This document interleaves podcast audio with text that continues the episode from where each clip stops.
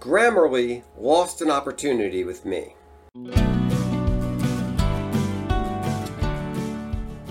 Hello, everybody, and good morning.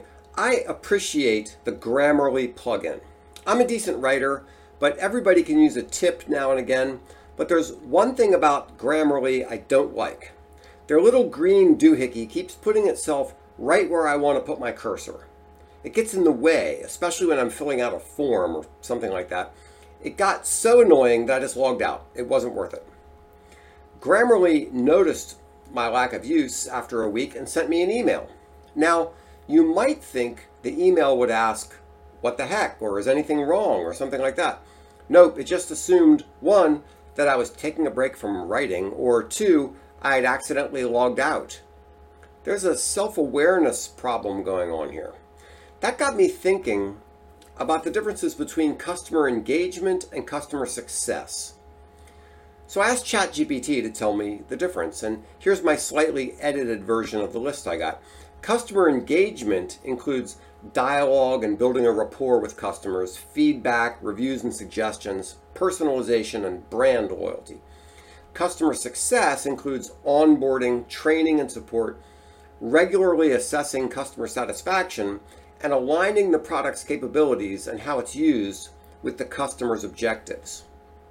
According to ChatGPT, customer engagement focuses on creating a strong connection between the customer and the brand, while customer success is more directed towards ensuring customers are meeting their goals.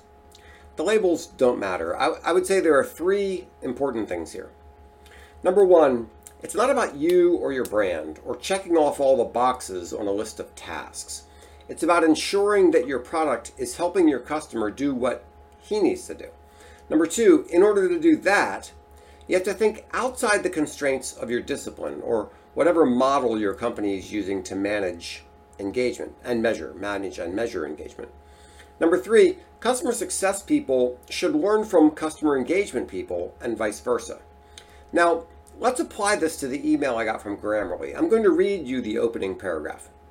We're not seeing any writing activity for the last week, so unless you were taking a writing break, you might have accidentally logged off.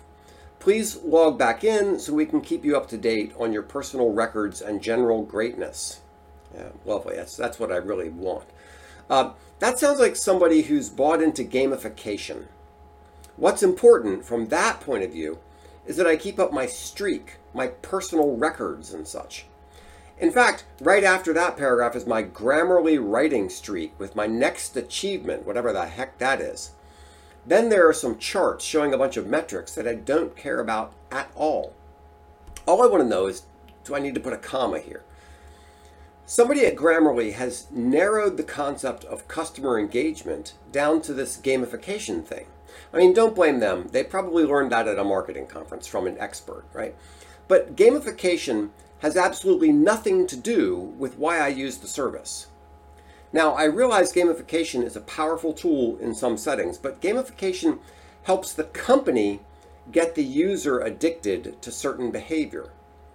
Here's the question you need to ask Is the behavior you're tricking a person into with your gamification stuff consistent with the customer's goals, or is it only in the company's interest?